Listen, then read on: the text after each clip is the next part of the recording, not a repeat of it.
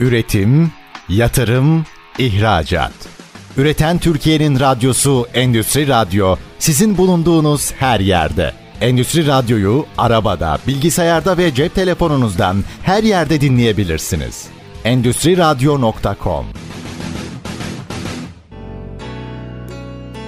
Festo'nun katkılarıyla hazırlanan otomasyon sohbetleri başlıyor. Otomasyon sohbetlerinden herkese merhaba. Ben Bikem Öğünç Demir. Bugün programımızda Festo Türkiye Teknoloji Yönetimi Müdürü Fikret Kemal Akyüz'le birlikteyiz. Endüstride yapay zeka kullanımını konuşacağız Fikret Bey ile. Hoş geldiniz yayınımıza. Hoş bulduk. Çok teşekkürler. Fikret Bey, öncelikle ilk olarak dinleyicilerimiz için sizi daha yakından tanıyalım. Bize profesyonel geçmişiniz, uzmanlık alanınız ve tabii şirketiniz bünyesindeki çalışmalarınızı anlatır mısınız biraz? Teşekkürler. Aslında belki en baştan başlamam lazım. Ben iş hayatına öğretmen olarak başladım. Öğretmendim. Bu esnada bir şekilde Almanya hükümetinden bir burs elde edip Almanya'ya gittim.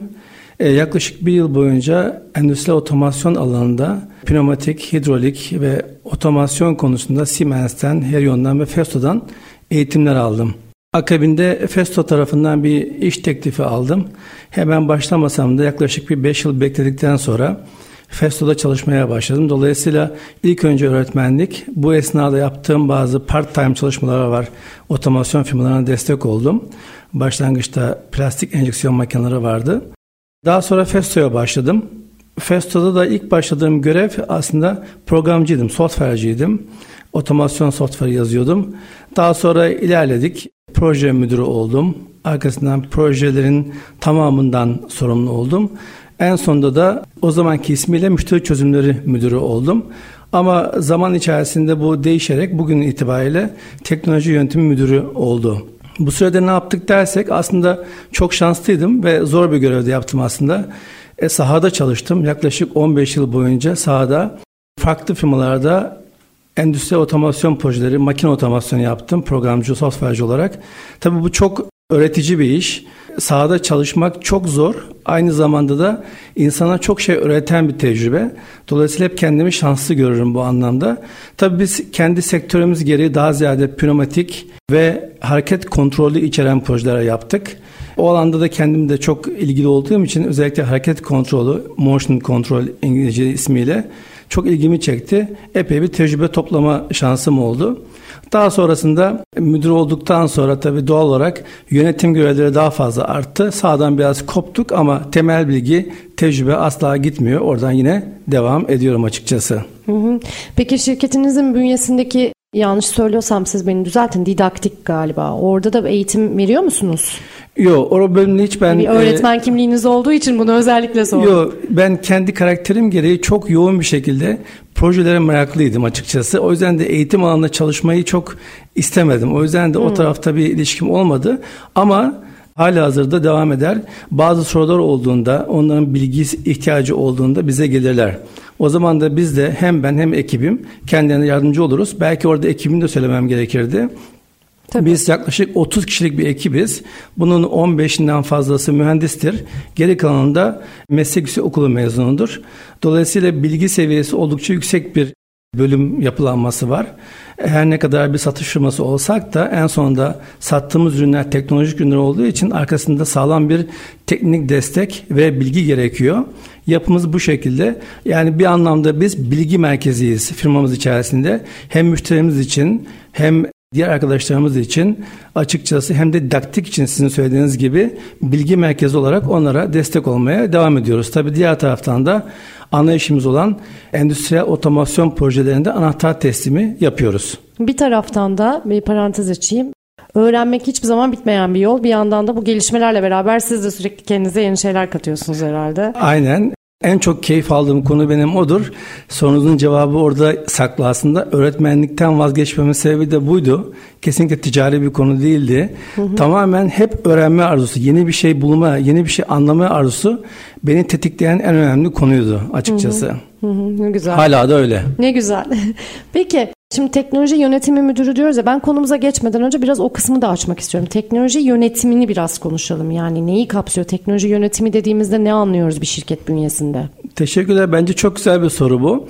Aslında bizde de böyle bir yapılanma yoktu başlangıçta. En başta teknik bölüm vardı, ürün destek arkadaşlarımız vardı vesaire. Ama şöyle bir şeye ihtiyaç çıktı zaman içerisinde. Teknoloji ya da bir firma içerisinde teknoloji uçtan uca bir bütün. Bunun tamamını kapsaması gerekiyor. O anlamda bizim içimizde proje yapan ekip vardı, destek yapan başka bir ekip vardı.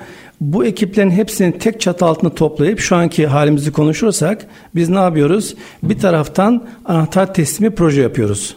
Bir taraftan müşterilerimize teknik anlamda ürünlerimizle ilgili hatta bazen diğer firmaların ürünleriyle ilgili destek oluyoruz. Bilgi merkezi görevimizi üstleniyoruz ve özellikle de uygulama mühendisliğinde de bazı çalışmalarımız var. Ee, en sonunda yapay zeka bugünün konusuna gelmiş olacağım aslında. Yeni alan olarak o alana Festo yatırım yapıyor.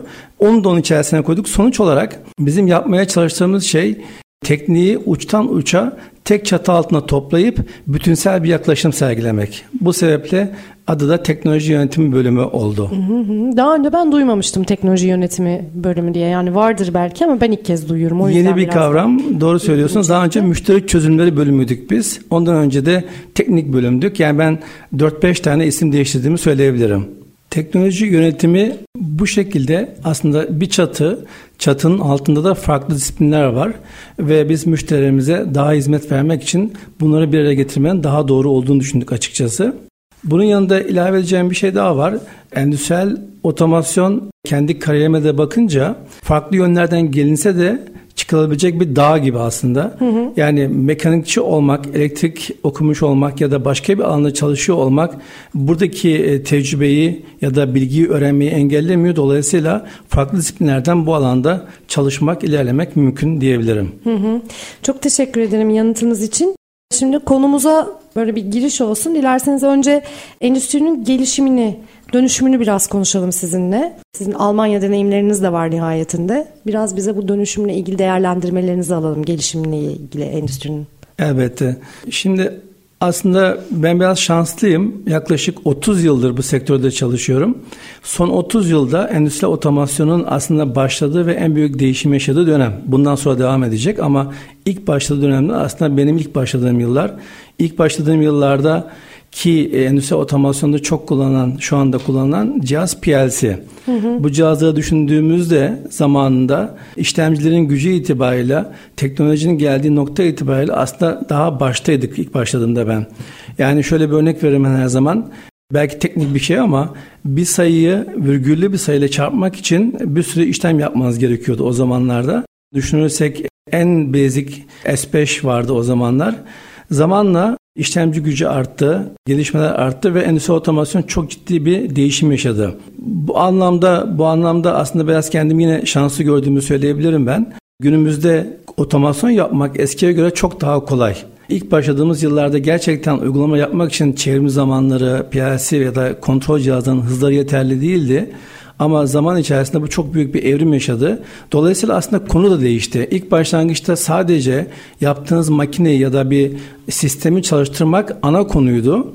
Ama günümüzdeki konu böyle değil. Günümüzdeki konu çalıştırmak, daha performanslı çalıştırmak, hatta daha hızlı bitirmek. Yani yatırım zamanını minimum indirmek. Belki ileride yine geleceğim oraya ama time to market dediğimiz konu gündeme geliyor. Yani bir işe başladığımızda ona en küçük yatırımı yaparak en iyi şekilde, en performanslı şekilde, en verimli şekilde kısa zamanda bitirmeyi hedefliyoruz.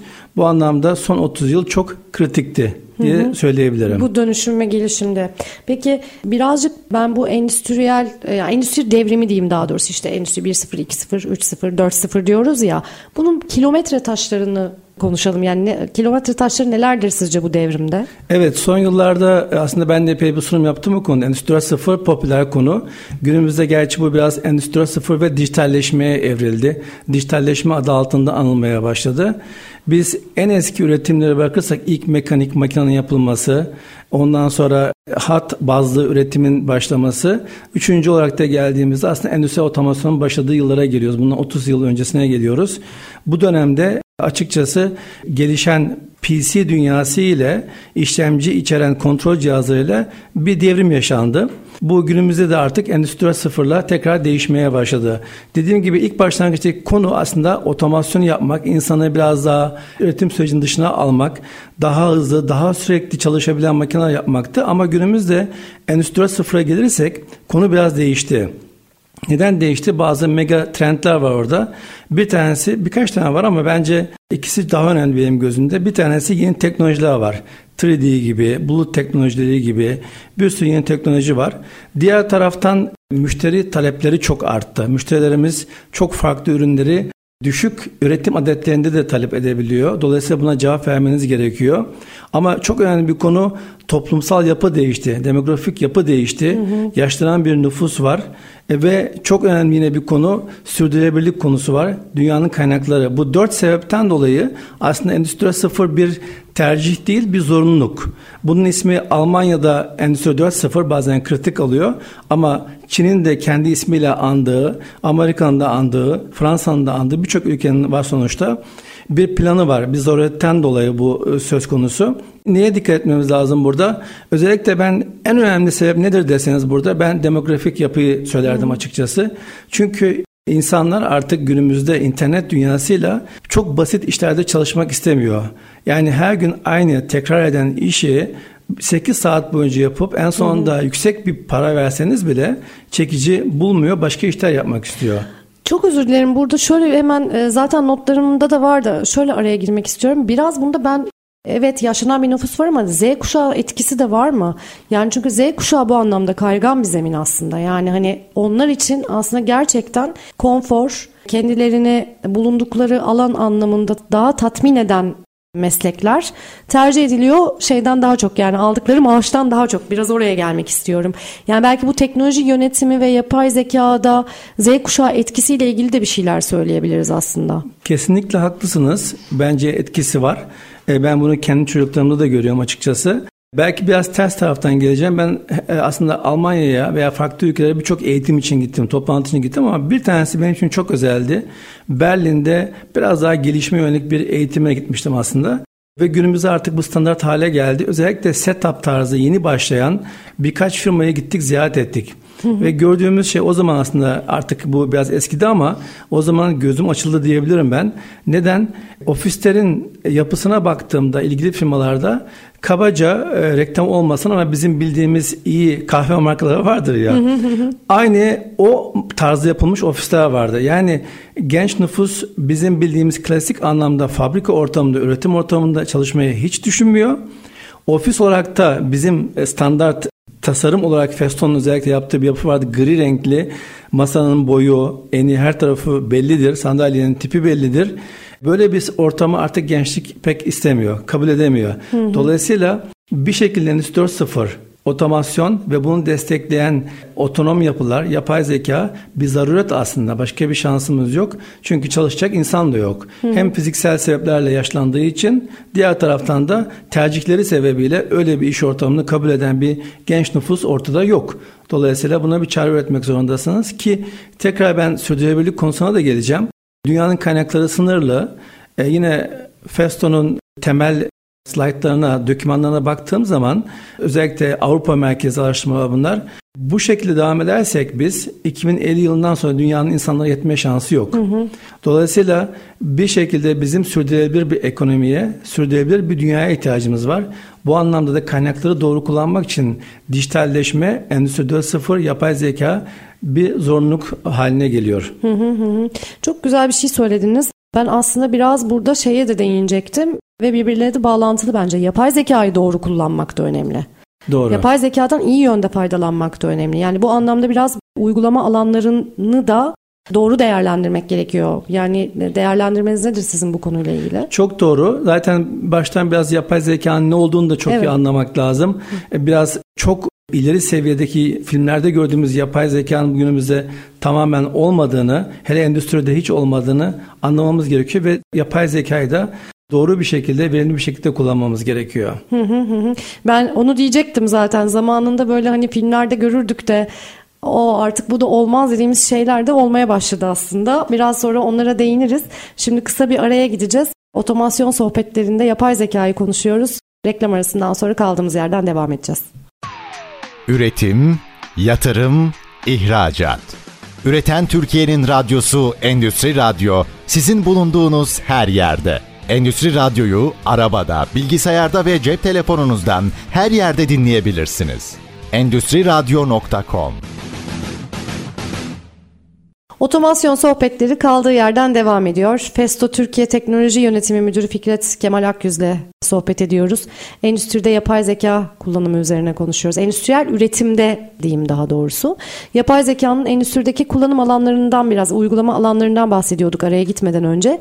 Dilerseniz bir hatırlatma yapalım Fikret Bey dinleyicilerimiz için. Bir böyle özet alalım yapay zeka ile ilgili. Pekala. Aslında Az önce Endüstri 4.0'dan girmiştik. Oradan devam ediyorduk. Onun hı hı. sebeplerini konuştuk. Belki orada küçük bir ilave yapmam lazım. Endüstri 4.0 ile otomasyon dünyasında ne değişti dediğimizde karşımıza şu çıkıyor. Daha önce bizim otomasyonla ilgilenenler bilir. Bir otomasyon piramidi vardı. En tepede akıllı bir cihaz. Aşağıdaki her şeyi yönetiyor. Endüstri 4.0 ve dijitalleşme ile aslında değişen en önemli konu bu ürünün de içinde olduğu bir otomasyon yapısını konuşmaya başladık. Yani ürün üzerinde de yapılacak işlemlerle ilgili bir data saklı. Diğer taraftan siber fiziksel sistem dediğimiz otonom, kendi başına çalışan, kendi başına bir fonksiyonu olan ama diğer siber fiziksel sistemlerle haberleşen dağıtılmış bir otomasyon yapısından bahsediyoruz. Direkt sadece merkeziyetçi değil, daha ziyade dağıtılmış ve bağımsız çalışan bir otomasyon yapısını tercih ediyoruz günümüzde hı hı. diyebilirim. Peki yapay zekanın uygulama alanlarına yani endüstriyel üretimde uygulama alanlarına tekrar dönecek olursam olmazsa olmazlar nelerdir? Evet. Yapay zekanın uygulamaları aslında belki çok kısa ne zaman başladı diye söylememiz evet. lazım. Biz de sonuçta bir firmada çalışıyoruz. Diğer firmaları da takip ediyoruz. Baktığımızda endüstride yapay zekanın kullanımı özellikle son 5 yılda belki 10 yılda e, başladığını söyleyebiliriz. Bunun sebebi daha önce bilgisayar işlemci güçlerinin yeterince güçlü olmaması bu alandaki büyük gelişmeler bunu destekliyor. Bunu globalde mi böyle söylüyoruz yoksa bu Türkiye için mi geçerli? Globalde, globalde, globalde söylüyorum. Hı hı. E, sonuçta artan bir computing power var. Daha fazla işlemci gücü var. Diğer taraftan bu alana yapılan ciddi yatırımlar var. Dolayısıyla algoritmalar daha kuvvetlendi, daha gelişti. Tabii sizin söylediğiniz gibi konuyu ikiye bölmek lazım belki. Bizim bildiğimiz Google'da vesaire gördüğümüz yapay zeka bizim için çok önemli bir konu değil endüstride. Mutlaka uygulama alanları var ama biz daha ziyade üretim sürecindeki yapay zeka uygulamalarından bahsediyoruz. Bu anlamda da baktığımızda bizim ve diğer firmalarda takip ettiğimiz firmalarda gördüğümüz şey aynı. Üç tane ana konu var. Bunlardan bir tanesi kestirimci bakım hı hı. ki bence en önemlisi belki de bu. İkincisi kestirimci enerji. Özellikle sürdürülebilirlik kapsamında enerji verimliliği en büyük problemlerden bir tanesi günümüzde. Ve son olarak da kestirimci bakıma yakın kestirimci kalite. Bizim firmamızın da özellikle konsantre olduğu, odaklandığı ve uygulama yapmaya çalıştığı alanlar bunlar. Kestirimci bakım deyince neyi kastediyoruz? Aslında evet, çok açık ama. Bu üç başlığı biraz açalım. Çünkü mesela kestirimci bakım ve daha önce çok konuştuğum bir konu ama kestirimci enerji ve kestirimci kalite diye hiç ayrıştırmamıştım daha önce. Biraz bunu değinebiliriz. Bizim firmamızın yapısındaki sunumlara baktığımızda bu üç ana başlığı görüyoruz. Şöyle söyleyebilirim. İlk önce belki enerjiden başlayayım. Enerjiyi ilk önce izlemek gerekiyor. Bu enerji izleme projeleri geçmişte de vardı. Aslında bunun için birçok firmanın çözümleri de var. Ama baktığımızda genelde daha global anlamda enerjiyi izleme arzusu vardı. Günümüzde bizim müşterilerimizde ki çoğu da aynı şey yapmaya çalışıyor. Büyük son kullanıcılar, üretici firmalar enerjiyi ürettiği ürün başına indirgeyecek şekilde anında bilmek istiyor. Yani bir firma atıyorum civata üretiyor diyelim. Civata üretirken her ürettiği civata için farklı tip civatalar var sonuçta. Her ürün için harcadığı enerjiyi toplam olarak bu farklı enerji olabilir sadece elektrik olmayabilir. Elektrik, pneumatik, buhar vesaire. Hepsini anında görmek istiyor. Bununla ilgili ciddi yatırımlar var. Bunu şeffaf hale getirip daha sonrasında değişim olduğunda ki ben bu örneği çok veririm. Hastanelerde de enerji izleme yapılır. Hı hı. Bunun temel sebebi şudur. Enerji izlediğinizde bir değişim olduğunda bir yerde sıkıntı olduğunu en hmm. hızlı bir şekilde oradan görürsünüz. Yani bir cihaz düşünün. Ne gibi bir avantajı var ki o enerjiyi bu kadar anlık izlemenin? Demek ki asıl Faydayı Aynen. burada görüyoruz. Aynen. Enerjiyi izliyorsunuz. Enerjide bir anomali detection diyelim ona İngilizcesini hı hı. kullanacağım ama anomali anormalliği fark etmek istiyorsunuz. Bir makineye bağlı bir insan varsa orada bir değişim varsa o makinede enerji tüketiminde ki bu elektrik için de aynı, pneumatik için de aynı, basınçlı hava için de aynı.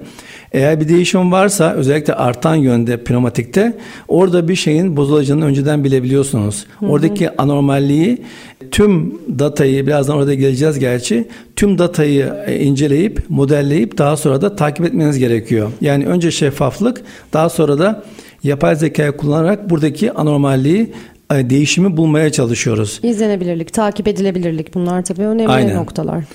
Kesimci bakıma geldiğinizde aslında çok güzel bir slide vardır ama biz sohbet ettiğimiz için onu gösterme şansımız yok. Biz e, ne olduğunu bilebiliriz ya da ne olacağını ne oldu neden oldu çok önemli değil. Yapay zekada veya günümüzdeki otomasyon yapısında standartlaşmaya giden bu yapıda ne oldu neden oldu çok önemli değil. Ne olacağı ve olmaması için ne yapmam gerektiği önemli. Hmm. Aslında yapay zekanın ileri seviye data analitiğin ilgilendiği konu burası. Hem yapay zeka hem data analitik diye söyleyebiliriz bunu. Ya da Günümüzün petrolü data diyoruz. O zaten petrol olmasının anlamı o. Ne olacağını ve olmaması için de ne yapmam gerektiğini biliyorum hı hı. bunun sayesinde. Dolayısıyla biz ne yapıyoruz? Kesimci bakım ile makinalarımızın, sistemlerimizin ürettiği dataları topluyoruz. Onları bir matematik modelle modelleyip daha sonrasında gelen canlı datalarla, live datalarla değişimi, anormalliği, anomaly detection yapmaya çalışıyoruz. Bu da bizim için kestimci bakım oluyor. Ne zaman çok değerli bu? Özellikle çok agresif çalışan firmalarda yani 24 saat çalışan ve duruşa tahammülü olmayan firmalarda neyin önceden bozulacağını bilmek çok önemli, çok anlamlı oluyor. E, kestirimci kalite de bunu destekleyen bir konu. Aynı yönde giden bir konu. Biz bir zincirin halkaları gibi aslında birbirine doğru. bağlı. Yani o ikisi doğru uygulandığında ve yapıldığında da belki kestirimci kaliteyi getiriyor diye şu an e, doğru. çalıyorum. Yüzde yüz, yüzde yüz doğru. Çünkü şöyle bir bizim yaptığımız bir uygulama var. Çok detayına girmeyeceğim bir firmaya ait olduğu için. Ama o firmada bizim ürünlerimizin bozulduğunu biliyoruz. Bozulmaya başladığında ilk önce ürünün kalitesi bozuluyor. Yeterince görevini iyi yapamadığı için mesela örnek olarak söylüyorum yeterince sıkıştıramadığı için yeterince bastıramadığı için önce ürünün kalitesi bozuluyor. Daha sonra bu arıza ileri seviyeye gittiğinde ürün duruyor. Bu sefer de kesimci bakım tarafına geçiyor. Yani önce kalite bozuluyor sonra kesimci bakım oluyor. O anlamda ikisi bir zincir gibi doğru. Aslında siz bu kestirimci bakım, kestirimci enerji ve kestirimci kaliteyi anlatırken sıkça değindiniz. Ama ben yine de bir kez daha böyle altını çizmek istiyorum. Bu yapay zeka kullanımının daha doğrusu yapay zeka doğru kullanıldığında sağladığı avantajlarla ilgili ki bunu özellikle sürdürülebilirlik özelinde değerlendirmenizi isterim. İş sürdürülebilirliği ki aslında bahsettik. Hız, maliyet avantajları, iş güvenliği bu anlamda yapay zeka ne gibi avantajlar sağlıyor? Altını çizelim isterim yani. Sonuçta biz yapay zeka kullandığımızda ne yapıyoruz? Özüne baktığımızda elimizdeki data bazlı karar veriyoruz. Bence bu cümle önemli. Data bazlı karar veriyoruz. Bunu yapmak için de az önce açıklamaya çalıştım. Üretim süreçlerinden gelen bir data var. Ürettiğimiz data var. Ama bu data tabii Data deyince birbirine anlamlı bir probleme yönelik ya da bir olacak sıkıntıya yönelik anlamlı bir bütün olması lazım bunların. Bazen espri olarak ben söylerim yani yapay zeka yapıyorsak fabrikanın bütün datalarını bir algoritma içerisine sokalım. Arka taraftan da anormallik çıksın ama böyle değil. Böyle olması mümkün değil. Sonuçta konuya özgü bir spesifik alana ait oraya destekleyen dataları toplamamız lazım. Bu dataları topladık modelledik ve arkasından da normal çalışmaya geçtik. Normal çalışırken de biz oradaki öğrenen modele göre matematiksel yöntemlerle anormallik olup olmadığını araştırıyoruz. Peki bize ne fayda sağlıyor sizin sorunuza gelmiş oluyorum oradan. Böyle baktığımızda bir kere verimliliğin kesinlikle arttığını biliyoruz. Yine bizim müşterilerimizden direkt bizimle çalışmayan ve bu alanda bizimle çalışmayan bizimle çalışıyor ama yapay zeka anlamında ya da dijitalleşme anlamında bizimle çalışmayan verimliliklerini %20, %30 oranında arttırdıklarını söylüyorlar. Çünkü elindeki datayı az önce söylediğimiz konu vardı. Ne olacak? Bunun olmaması için ne yapmam lazım sorusuna cevap olarak kullanıyor ve verimliliğini arttırıyor. Gereksiz duruşları azaltıyor. Fire kayıpları azaltıyor, enerjiyi daha verimli kullanıyor. Sonuç olarak daha rekabetçi oluyor hı hı. ve daha sürdürülebilir bir firma oluyor. Hem kendisi için hem de dünya için diyebilirim. İş güvenliği açısından ele alırsak yapay zekanın çalışanlar üzerinde nasıl bir güvenlik etkisi var? O alandaki çalışmalar direkt bizim alanımız değil ama ben yine hı hı. takip biliyorum, takip ediyorum. Şöyle söyleyeyim, örneğin bir örneği de var ama belki yine isim vermeden anlatmaya çalışayım ben. Bir yükleme boşaltma alanında çalışıyorsunuz. Bir sürü tırın geldiği ya da forkliftlerin çalıştığı bir alanda. Örneğin kameralarla oradaki gezen nesnelerin hangisinin insan olduğunun farkına varıp hı hı. onları belirleyip bu belirlediğiniz insanın insana tehlike oluşturacak bir araç varsa, mobil bir araç varsa hemen bir güvenlik önlemini devreye sokarak yapay zeka ile yine bu problemin oluşmadan önce çözmüş oluyorsunuz. Yani insanı tanıyarak hı hı. ki bence yapay zekanın çok kullanılan alanlardan bir tanesi de kameralar, görüntü işleme. Evet, tamam evet. doğru kelimeyi şimdi buldum. görüntü işleme. Görüntü işlemede yap, yapay zeka çok yoğun kullanılıyor. Hatta belki de en iyi kullanılan alanlardan bir tanesi. Direkt bizim alanımız değil ama yine de takip ediyoruz tabii ki. Dolayısıyla insanı ve farklı nesleri yapay zeka ile tanıyıp güvenlik önlemi almak mümkün zaten de uygulanıyor. Tabii bir de ekleme yapmak isterim burada. Yalnızca yani üretimde aslında yapay zeka işte işleri hızlandırıyor. Belki o komplike durumu ortadan kaldırıp daha basitleştiriyor. Bu bile aslında iş güvenliği ne katkı sağlayan bir şey çalışan adına. Yüzde yüz doğru. Hı hı. Peki diyelim ki e, Fikret Bey böyle bir yapay zeka böyle gelişmemişti ve biz hala geleneksel otomasyonla ilerleyen bir dünyadaydık. Senaryo ne olurdu sizce? Yani nerede olurdu dünya şu anda? Çok zor bir soru aslında. zor bir soru, zor bir soru ama yine de şöyle söyleyeyim. Modern dünyaya baktığımızda, firmalara baktığımızda eskiden çok konuştuğumuz bir konu ama eskiden yaptığınız çalışmaları patentle ya da farklı yöntemlerle koruyabiliyordunuz. Ama bir şekilde insanlık ilerlemeye hevesli ve kararlı. Devamlı ileriye gidiyor insanlar. Bütün firmalarda böyle. Ciddi bir yarış var. Hatta Endüstri 4.0'ın biraz konuyu değiştirerek yine geleceğim bu konuya ama hı hı. Endüstri 4.0 nedir dediğimizde ben hep aynı şeyi söylerim. Endüstri 4.0 aslında sadece bir dijitalleşme değil. Bir anlamda dünyadaki rekabete çözüm üretme arayışı. En azından Almanya'daki başlık bu. Dünyadaki rekabeti. Neden böyle söylüyorum? Sonuçta dünyamızda en azından Almanya'ya konuşalım. Bir sürü otomotiv firması var. Hı hı. Farklı markalar var. Diğer taraftan Japon firmaları da var.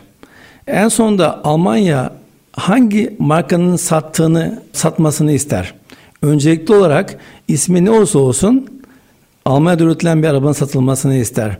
Dolayısıyla rekabet gücünü arttırmak için kendi ülkesi içerisinde dijitalleşme ve yapay zeka ile verimliliği arttırmaya çalışıyor. Daha sonra bunu Avrupa Birliği'ne yaymış oluyor.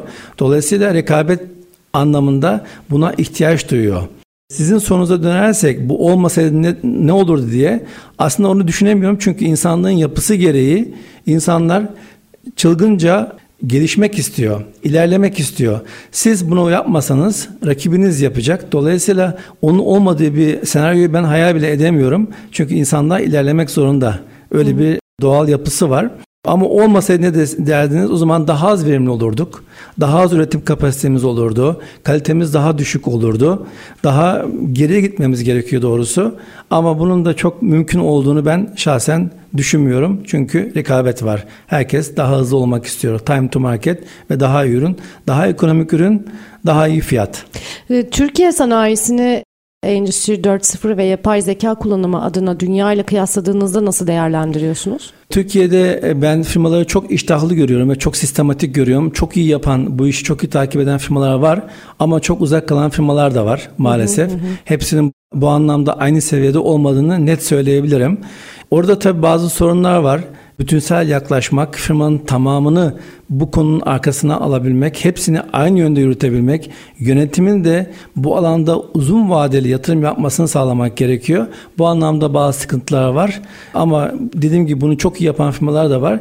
Ama dünyaya göre baktığımızda belki Avrupa'ya göre biraz daha gerideyiz Onu söylemekte bence çok yanlış olmaz. Ama e, çok da geride olduğumuzu düşünmüyorum. Çok yoğun çalışıyoruz. Esas soru şöyle olsaydı problem olurdu bence daha ziyade. Bu alandaki yapay zeka ve dijitalleşme alanındaki çözümleri üretme anlamında neredeyiz dediğinizde baktığımızda biraz daha o zaman geride olduğumuzu söylerim. Bu konuya Aradan sonra devam etmek istiyorum. Çok güzel bir şeyin altını çizdiniz çünkü. Şimdi otomasyon sohbetlerinde kısa bir araya gidiyoruz. Döndüğümüzde konuşmaya devam edeceğiz Fikret Bey'le. Üretim, yatırım, ihracat. Üreten Türkiye'nin radyosu Endüstri Radyo sizin bulunduğunuz her yerde. Endüstri Radyo'yu arabada, bilgisayarda ve cep telefonunuzdan her yerde dinleyebilirsiniz. Endüstri Radyo.com Otomasyon sohbetleri devam ediyor. Festo Türkiye Teknoloji Yönetim Müdürü Fikret Kemal Akyüz ile Endüstri 4.0 ve yapay zeka üzerine konuşuyoruz. Daha doğrusu endüstriyel üretimde yapay zekanın kullanımı üzerine konuşuyoruz. En son Türkiye'nin yapay zeka ile ilgili durumunu konuşuyorduk. Yani dünya ile kıyaslıyorduk. Buyurun siz değerlendirmelerinize devam edin Fikret Bey. Evet. Şurada kalmıştık aslında. Türkiye'de büyük üreticiler, büyük firmalar, kurumsal firmalar bu konuda çok yoğun çalışıyor. Bunu çok net söyleyebiliriz. Hı hı. Oluşturdukları bazı bölümler var. Hatta firmalar var. Büyük gruplarda birçok firmalı gruplar var sonuçta Türkiye'de. Bu firmaların sadece bu işi yapsın diye, bu konuyu takip etsin diye oluşturduğu firmalar var. Bu anlamda iyi ama bazı orta ölçekli ve küçük firmalarda çözüm çok net değil. Orası hala biraz karanlık gördüğüm kadarıyla ve problemler, sıkıntılar nedir dersek birincisi bu e, dijitalleşme ve yapay zeka projelerinde sadece bir bölümün çalışması, firmanın diğer bileşenlerinin bunun arkasında olmaması bir problem. Yani sadece birkaç tane arkadaşımızı işe almak, bir bölüm kurmak ya da bir firma kurmak yetmiyor. Firmanın tamamında, bütün grupta herkesin bu projeye destek olması gerekiyor. Yönetim dahil ki her hı hı. şeyde bu standarttır. Yönetimin desteği yoksa başarı da gelmiyor açıkçası. Bu anlamda ben biraz kopukluk görüyorum. İkinci gördüğüm kopukluk bu uygulamalarda bir kurum kültürü haline getirmekten bahsediyoruz aslında burada değil mi? Çok doğru. Hı-hı. Firmanın bütün kurumlarının, bütün Hı-hı. bileşenlerin, bütün uzuvlarının bu işe emek harcaması gerekiyor. Hı-hı. Hatta oradan şöyle küçük parantez açayım. Yani bize bazen proje talepleri geliyor. Gidip bunları konuşuyoruz. Konuştuğumuzda bazen şunu görüyorum ben. Sanki bizim gidip o firmada bir yapay zeka projesi yapabileceğimizi düşünüyor karşımızda hı hı. görüştüğümüz kişi. Bu mümkün değil. Bizim bir tanımımız var neden Festo diye bu konuda. Şöyle ki eğer bir yapay zeka projesi yapacaksanız üç tane bileşen gerekiyor. Bir tanesi otomasyon kültürü gerekiyor. Bence çok önemli. Connectivity dediğimiz başlangıçta Datayı toplamak için bizim haberleşmemiz gerekiyor. Data toplamamız gerekiyor. O kadar kolay bir konu değil bu. Çünkü çok eski makineler, eski otomasyon sistemleri var. Connectivity ciddi bir yer alıyor. Hı hı. İkincisi data analitiği, istatistik. Bu alanda da Festo'nun belli bir gücü var. Hatta bünyesine kattığı bir firma var. Onunla yürüyor Festo. Diğer bacak, üçüncü bacak ise firmanın kendisi. Biz ona lokal expertise diyoruz aslında. Yani müşterinin veya ilgili firmanın kendi bilgisi olmadan oradaki pain point dediğimiz yani sıkıntı duyduğu, sorun yaşadığı konuları bilmeden onun bileşenlerini bilmeden bir firmanın dışarıdan proje yapması mümkün değil. Dolayısıyla firmanın da aktif bir şekilde bu projede rol alması gerekiyor. Bunu söylememiz lazım. Tekrar ben sıkıntılara dönersem bir de çok sık karşılaştığımız konu Dijitalleşme projeleri ya da yapay zeka projeleri ki ben özellikle son zamanda sadece yapay zeka projelerine ilgileniyorum firmamız içerisinde. Bir şey yaptığınızda sonuçları almak o kadar çabuk olmuyor. Ve sonucu da yüzde yüz alacağınız kesin de olmuyor. Sonuçta bir sıkıntı var veya bir iyileşmesi gereken, verinin artması gereken bir konu var. Bu konuyla ilgili dataları belirlediniz. Bunları topladınız. Basınç gibi, çevrim zamanı gibi, sıcaklık gibi ne bileyim bir sürü data olabilir bunlar. Bunları topladınız. Daha sonra bunları matematik olarak modellediniz. Otomatik ve bir data scientist. Burada da bence bir parantez açmak lazım. Bu tür projelerde topladığımız data üzerinden bir modelin çıkartılmasında en önemli fonksiyon data scientist, data bilimcisi. Hı hı. Bunun da eksikliğini hissediyoruz. Biz bunu tabi global bir firma olduğumuz için e, merkezimizde ilgili kişiler onlar yapıyor o işi. Bu modeli çıkarttık.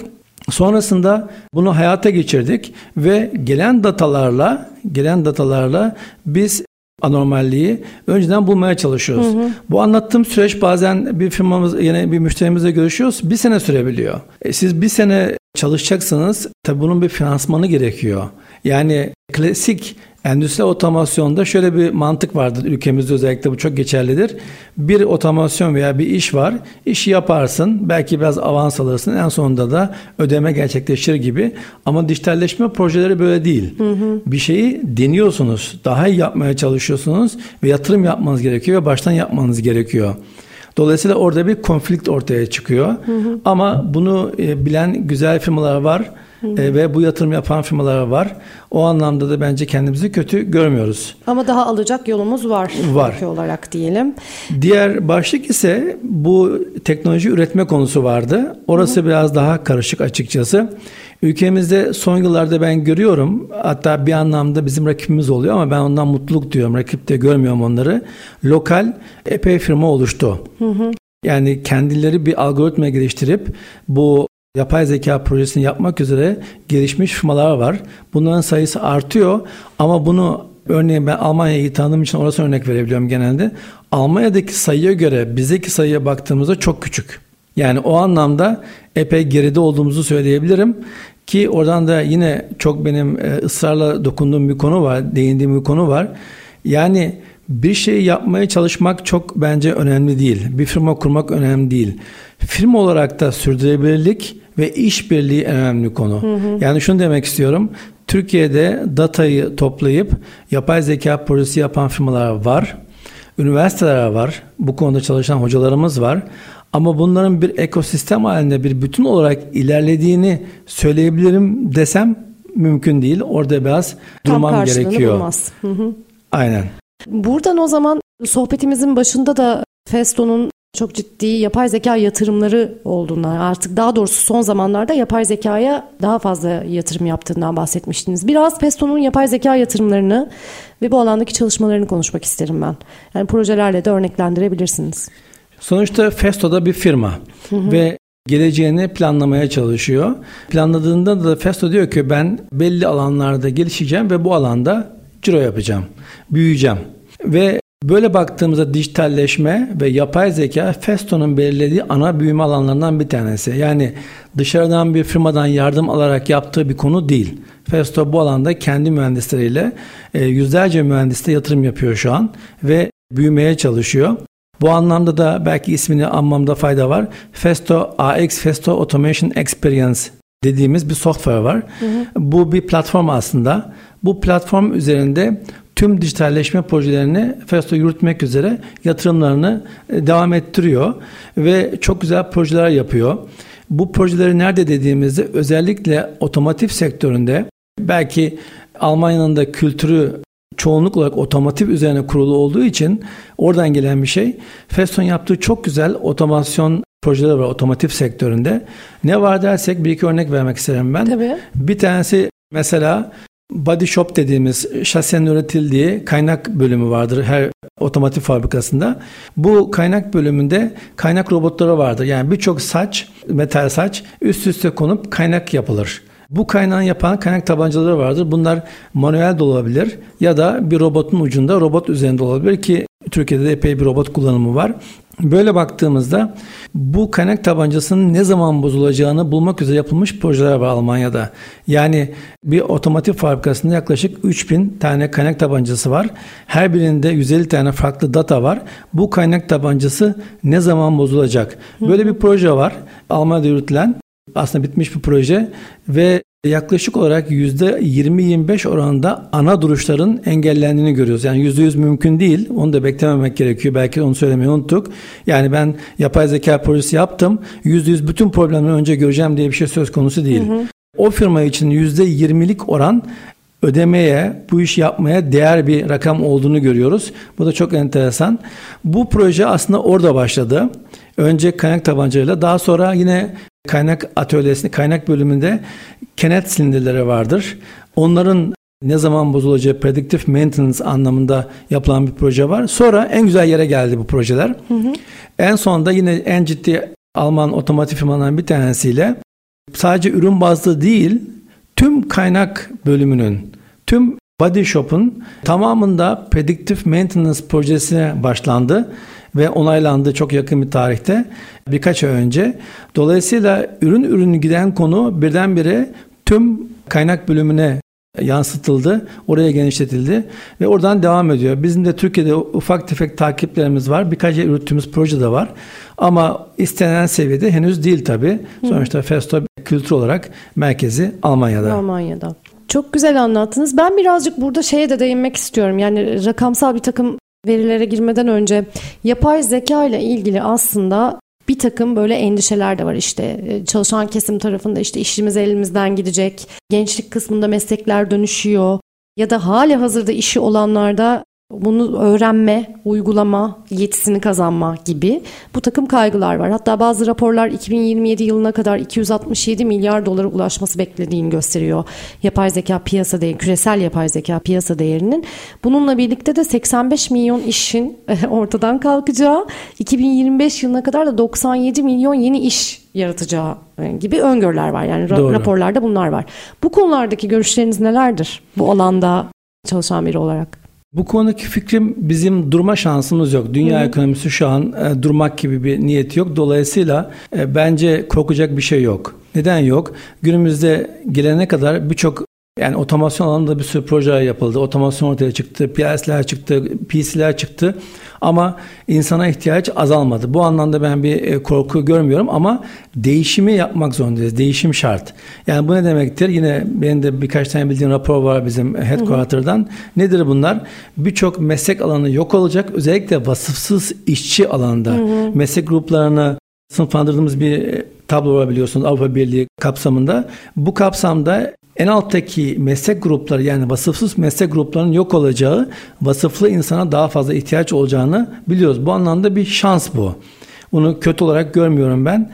Yeter ki bu alana ciddi yatırılma yapılsın. Rakamsal olarak da ben de bir rapor okumuştum. O raporda McKinsey'nin araştırmasına göre bence bu Hı. enteresan bir şey.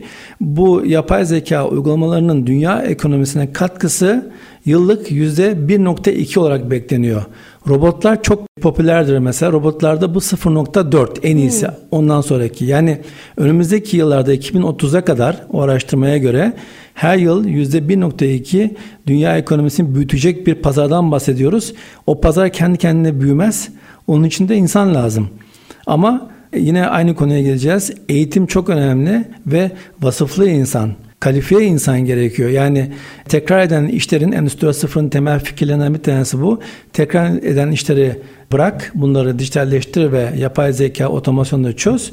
Onun yerine daha e, sofistike, daha önemli, daha vasıflı insan gerektiren konulara yönel şeklinde bakabiliriz.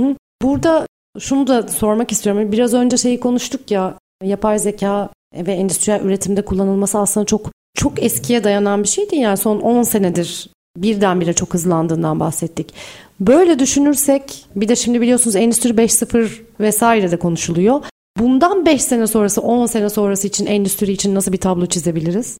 Valla onu ben de çok merak ediyorum. Samimi söyleyeyim çünkü büyüme ve gelişme eksponansiyel. Çok artarak, hızı artarak gidiyor. Bu şekilde devam ederse nereye geleceğimiz gerçekten çok zor bir soru. Ama benim öngörüm yapay zekanın kendi kendine yürüyen işlerin çok fazla artacağına ben eminim. O konuda en ufak bir problem yok. Ve e, Festo'nun bir sloganı var bu konuda yapay zeka ile ilgili.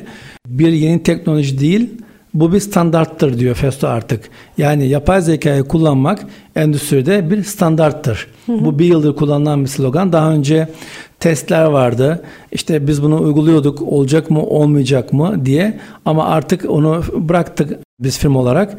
Bu bir standarttır diyoruz. Hı hı. Dolayısıyla hızlı bir şekilde bu gelişim, değişim devam edecek. Ama oradaki en büyük kilit nokta sürdürülebilirlik diyebilirim ben. Hı hı. Çünkü sürdürebileceğiniz bir ekonomi en sonunda bir yerde tıkanacaktır. Tıkanacak. Dünyanın da kaynak olarak imkanları sınırlı. Bunu iyi kullanmak gerekiyor. Hı hı. Orada bazı çözümler gerekiyor. Hı hı. Ki bütün firmalarda şu an bu alanda çalışıyor açıkçası. Fikret Bey çok teşekkür ediyorum. Çok keyifli bir sohbet oldu. Aslında bayağı daha üzerine konuşulabilecek aslında belki de dünyalar kadar konu var bununla ilgili yani alt sınıflarına ay ayırıp. Ama şimdilik süremiz bu kadardı. Sizin Son olarak söylemek istediğiniz Festo'nun yapay zeka e, yatırım hedefleriyle ilgili iletmek istediğiniz bir şey var mıdır? Sonra programımı kapatacağım. Ben çok teşekkür ederim. Benim için de çok keyifliydi. Festo olarak biz yatırım yapmaya devam edeceğiz bu alanda. Gerektiğinde müşterilerimiz, arkadaşlarımız bizi arayabilirler. Bu konuda da görüşebiliriz kendileriyle. Hı hı. Ve bu konuda çalışmalarımız artarak devam edecek. Hı. Hem Türkiye'deki yatırımlarımız yani personel anlamında hem de merkezde devam edeceği çok aşikar. Çünkü Festo'nun geleceğini gördüğü ana konulardan bir tanesi yapay zeka ve dijitalleşme hı. diyebilirim. Çok teşekkür ederim. Otomasyon sohbetlerinin bugün de sonuna geldik. Yapay zekayı konuştuk. Endüstriyel üretimde yapay zekayı çok e, değerli bilgiler paylaştı Fikret Bey. Bize kendisine teşekkür ederiz. Bir sonraki programda otomasyon sohbetlerinde yeni konumuzla ve konuğumuzla görüşmek üzere. Hoşçakalın.